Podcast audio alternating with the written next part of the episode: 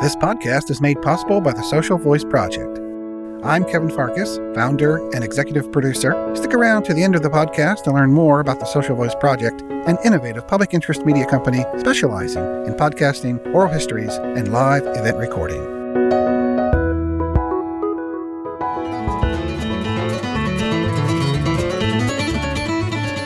Welcome to this episode of the Little Beaver Historical Society's podcast. I'm your host, Dave Holowico.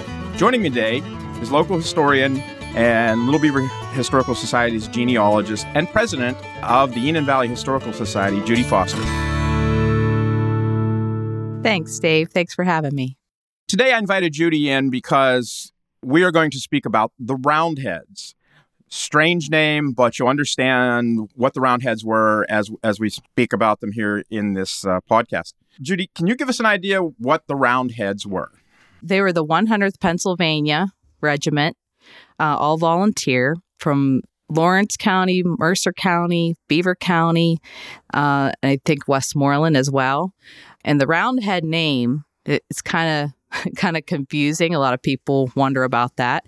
I had to kind of dig back in my my research from high school. We talked about the Roundheads in England, and basically um, the name comes from the English Civil War.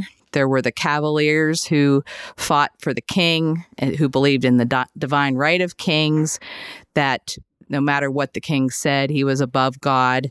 And then the Roundheads were the Puritans, Protestants that were opposing that and that only God could make the laws.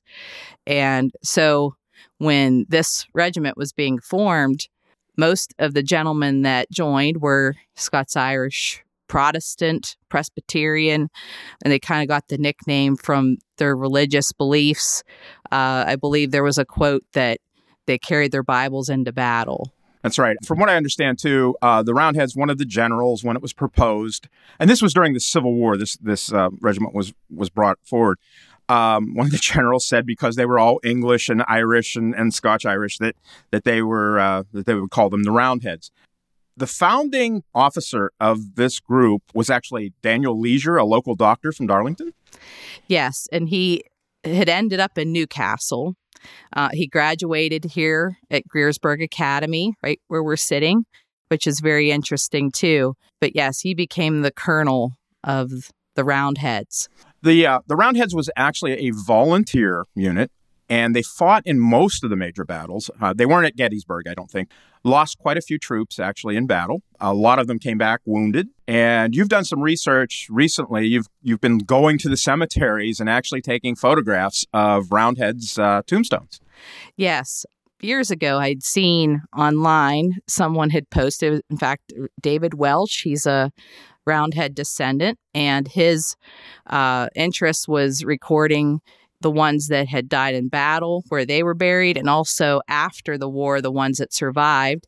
So there's a whole database online. And some had pictures, some didn't, but I was able to kind of jot down all the cemeteries. And I thought it'd be interesting to go cemetery by cemetery and find them. And it's amazing how many there are. David Welch is he's very much into this. He has a great website on the 100th Pennsylvania. It's called www 100thpen.com. Uh, he has photographs, he has information about the Roundheads. And you'd be surprised, many, many families in the area have relatives that they don't even know about that were in this, this group. The reason we're talking about the Roundheads at Greersburg Academy, we are going to have a Roundheads reunion.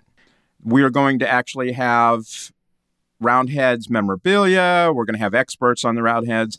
And Judy has actually come up with something exciting, and I'll let her explain who, who may be coming. It's been interesting with Facebook. I've been posting the gravestone pictures, and a lot of folks have been responding to that. But in the process of being on Facebook, you find a lot of other Civil War buffs, uh, people that reenact, that do living history. And one of them is a man named Ken Searfoss who does uh, General Grant. And I knew that the Roundheads had fought at Vicksburg and General Grant was in charge at that battle. And I just thought I'd throw it out to him and see if he was interested uh, and told him what we were doing. He had never heard much about the Roundheads, but he he was interested enough to reply, and he put us in tentatively. Um, we're hoping that he can come. We think that would be very interesting to have him walking around among the descendants of the Roundheads.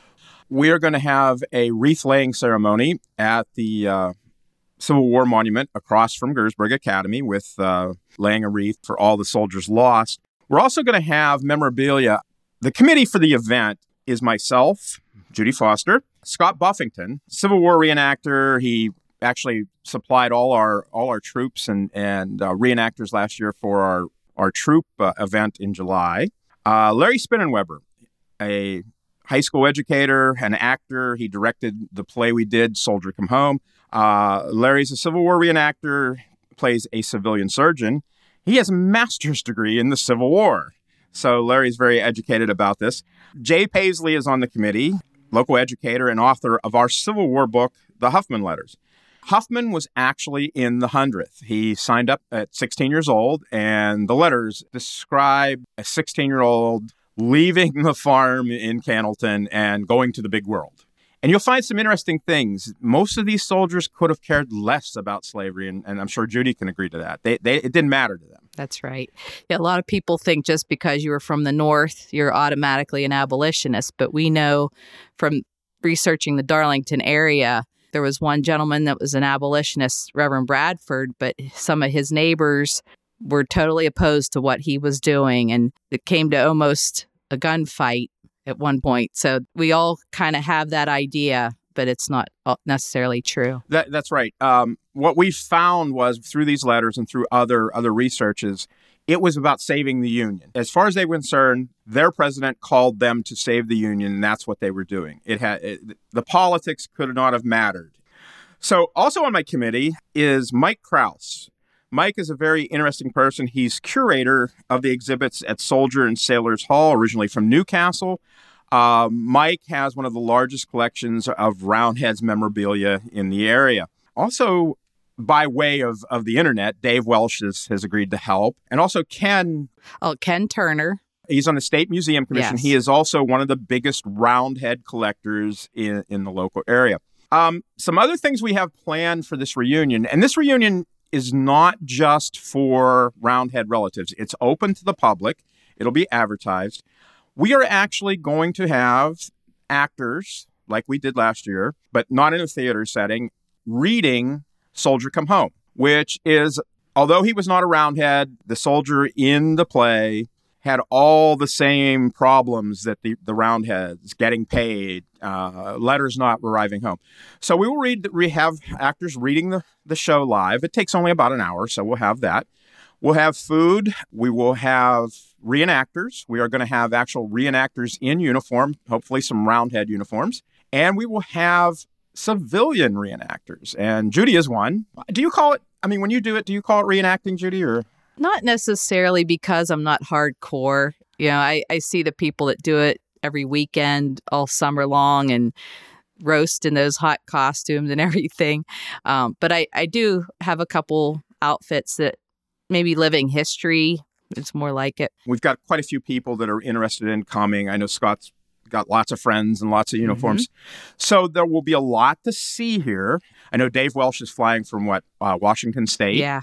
He's flying in. He's very interested.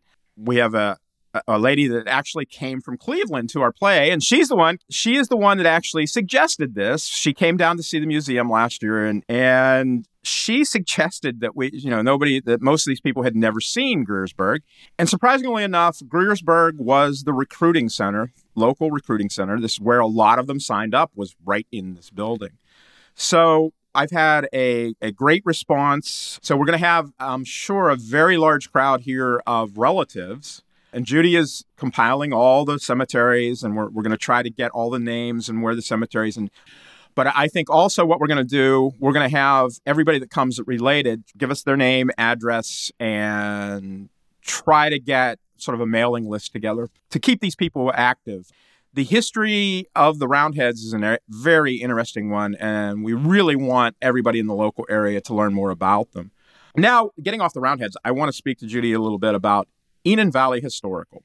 Uh, Enon is our sister historical site in Enon Valley. Judy is the president. Give us an idea of, of what you guys do in Enon that we, we don't do here. Well, Enon, it's a small town. You know, there's a not not a lot of things exciting going on there, but we love it. There's a charm to it.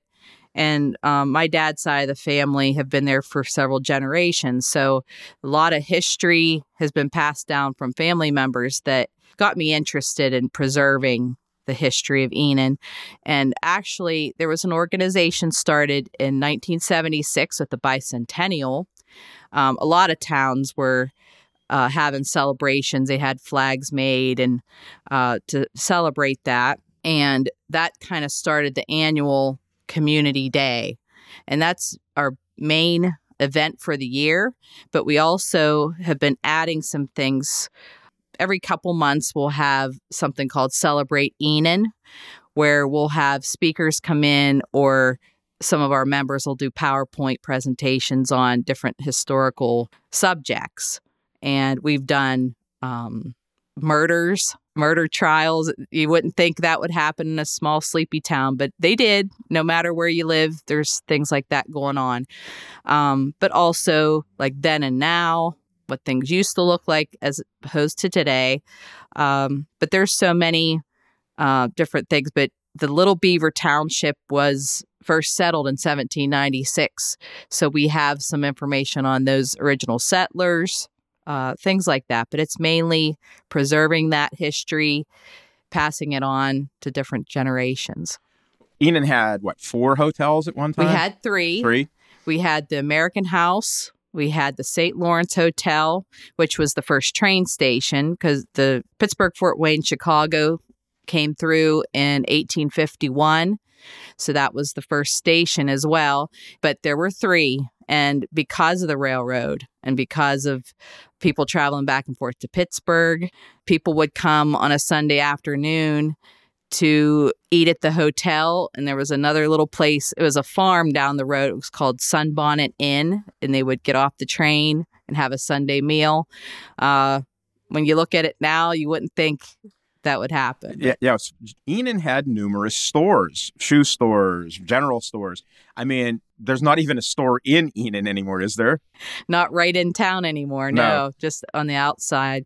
But another thing with the railroad and with Civil War was the fact that Lawrence County did not have a train station at the time of the Civil War. So all the troops came down from New Castle and all over to the north of Enon to get on the train. So that was, and, and all the supplies were coming through horses and cattle and hogs for food. All the supplies, they were coming down to be put on the train to be sent out. So that ties right in with with our 100th because most of them did Yes. ship out from Enon. Judy does a wonderful program. She has a fascination with cemeteries. um, she does a, a wonderful program on the Little Beaver Cemetery, which I actually have an uncle buried in the Little Oh. Beaver Cemetery. You actually did one on on the the uh, Civil War soldiers in there and Yes. noted noted uh, people in the cemetery. Yes, we've done several different ones. There's one that we call Pioneers and Patriots, and that was our first, the early settlers. Um, we have a Revolutionary War soldier. We have a Whiskey Rebellion militiaman buried there. We have two that were Brady, Samuel Brady scouts are buried there. So we were able to kind of take a walk through history, the early, early history, and up to the founder of Old Enon, which was Enoch Marvin, uh, that was uh, an agent with the Pennsylvania Population Company in early 1800. He was assigned to Beaver County, which at the time, Enon Valley uh, was part of Beaver County all the way up till 1848 when Lawrence County was formed. So a lot of our history between Enon and Darlington jive together. A lot of similar things going on. We're, we're going to do on Veterans Day, November 11th, we're having a ceremony at the cemetery.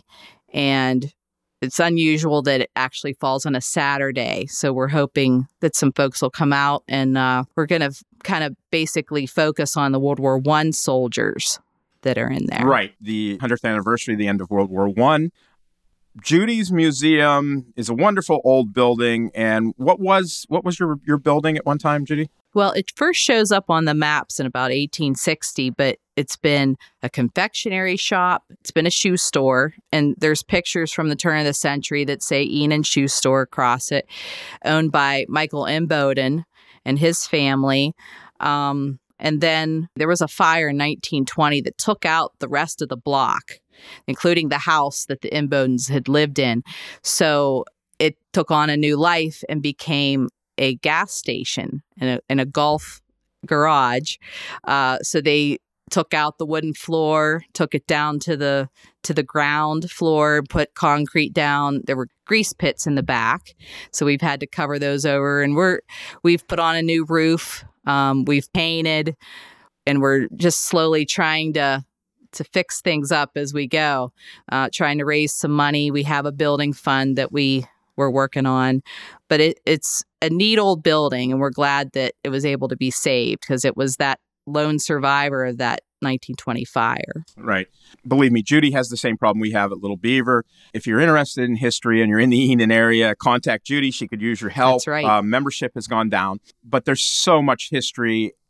And even though Enon is in Lawrence County, they're actually their history is more closely related to us in Darlington and the Beaver County area than Lawrence County. You just had a highway named for a for a uh, Civil War group out of that area. We did. Battery B, 1st Pennsylvania Light Artillery. They actually were based out of Mount Jackson, but we had several from Little Beaver Township that also signed up to go with Battery B. And because of the highway that went between Mount Jackson and Enon, uh, in 1925, it was paved for the first time. There was a celebration. They had a parade. Um, several dignitaries came down to Enon Valley. They had a chicken noodle supper, which they ran out of food um, because there were over 500 people there. And we had seen this newspaper article about this 1925 celebration. And in that parade was a gentleman named Abraham Rhodes. He was from North Beaver Township originally, that's around Mount Jackson. And he had moved to Mahoningtown was a carpenter, pretty well known in his town. And he and his wife got the prize for being the oldest couple in the parade. And when they were talking to him further, he said that he was a member of Battery B, 1st Pennsylvania Light Artillery. And the last time he'd been in Enon Valley was June 8th, 1861, when he got on the train at St. Lawrence Hotel uh, which at that time was run by William Alcorn, whose two sons went off with Battery B. So when they heard that, they said, well, this should be called the Battery B Highway. He said, this is the way that we came. We came right down this road from Mount Jackson to get on the train. So we kind of thought, well, you know what? That never happened. That never took place. So it's worth asking. So we asked our county commissioner, uh, Dan Vogler, Lawrence County Commissioner, and he kind of helped us get in touch with Elder Vogel, the senator, who really was very open to the idea. He loves history. And we just kind of wrote out what we knew about Battery B and, and how they went down this road. And over the the months, and I'm I can't even remember how long it took, about six months or so, we would hear the play by play that it was in the Senate and the House and and their office was always in contact with us letting us know.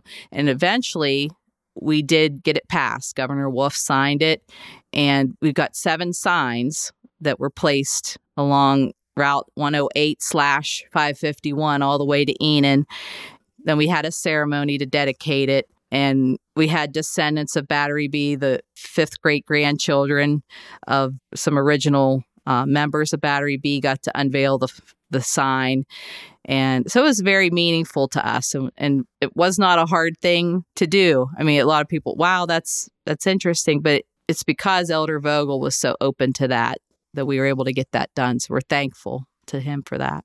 I've been by it and it's marked very well. And there's actually a, a memorial what, in Mount Jackson there, yes. uh, a stone memorial that explains about Battery B. In That's right. I know every year you have a big festival. Um, is that continuing next year? Yes, we, we're having Enon Valley Community Day will be July 21st. It's always the third Saturday in July. We found that's always easier, even though we com- compete with other events. But um, and like Dave said, we're always looking for members because we've had some folks uh, with health problems and, and everywhere. All all the organizations that I know are running into the same things. But we had some people step up last year at the last minute and helped us, and they're they've been made aware. But we we still need more hands on deck. If somebody just takes one little thing to help us that's great. But we we have reenactors that reenact Cooper's Battery B that come from the Harrisburg area every year, ever since 2008. They come, they march in the parade, and they set up camp. Uh, they fire the cannon. Uh, Battery B was an artillery unit. So just all kinds of things. The firemen are involved and and we're just thankful for that community and we want to keep it going as long as we can. We had our 40th last year, so. Well, we want to continue with uh, working with Enon as we have. Um, anything they need, we try to supply them, and Judy Judy supplies us anything about Enon that we need. Well, I want to thank Judy for joining us today. We learned a little bit about the Roundheads, and we will learn much more as the months go by. If you watch the Little Beaver Historical Society's Facebook page, you'll learn more about the Roundheads family reunion and if you watch uh, the Enon Valley Historical Society's Facebook page, they post everything that, that Enon's doing.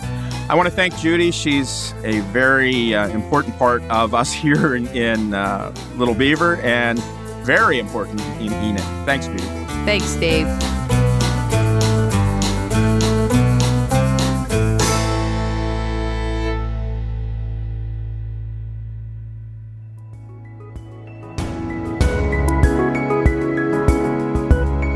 Farkas here again. You've just heard a podcast produced by the Social Voice Project. We specialize in podcasting and other creative media partnerships with community oriented organizations and individuals. We are dedicated to promoting a wide range of nonprofits, community and cultural projects, public history initiatives, the performing arts, and tourism. To learn more about us, visit thesocialvoiceproject.org.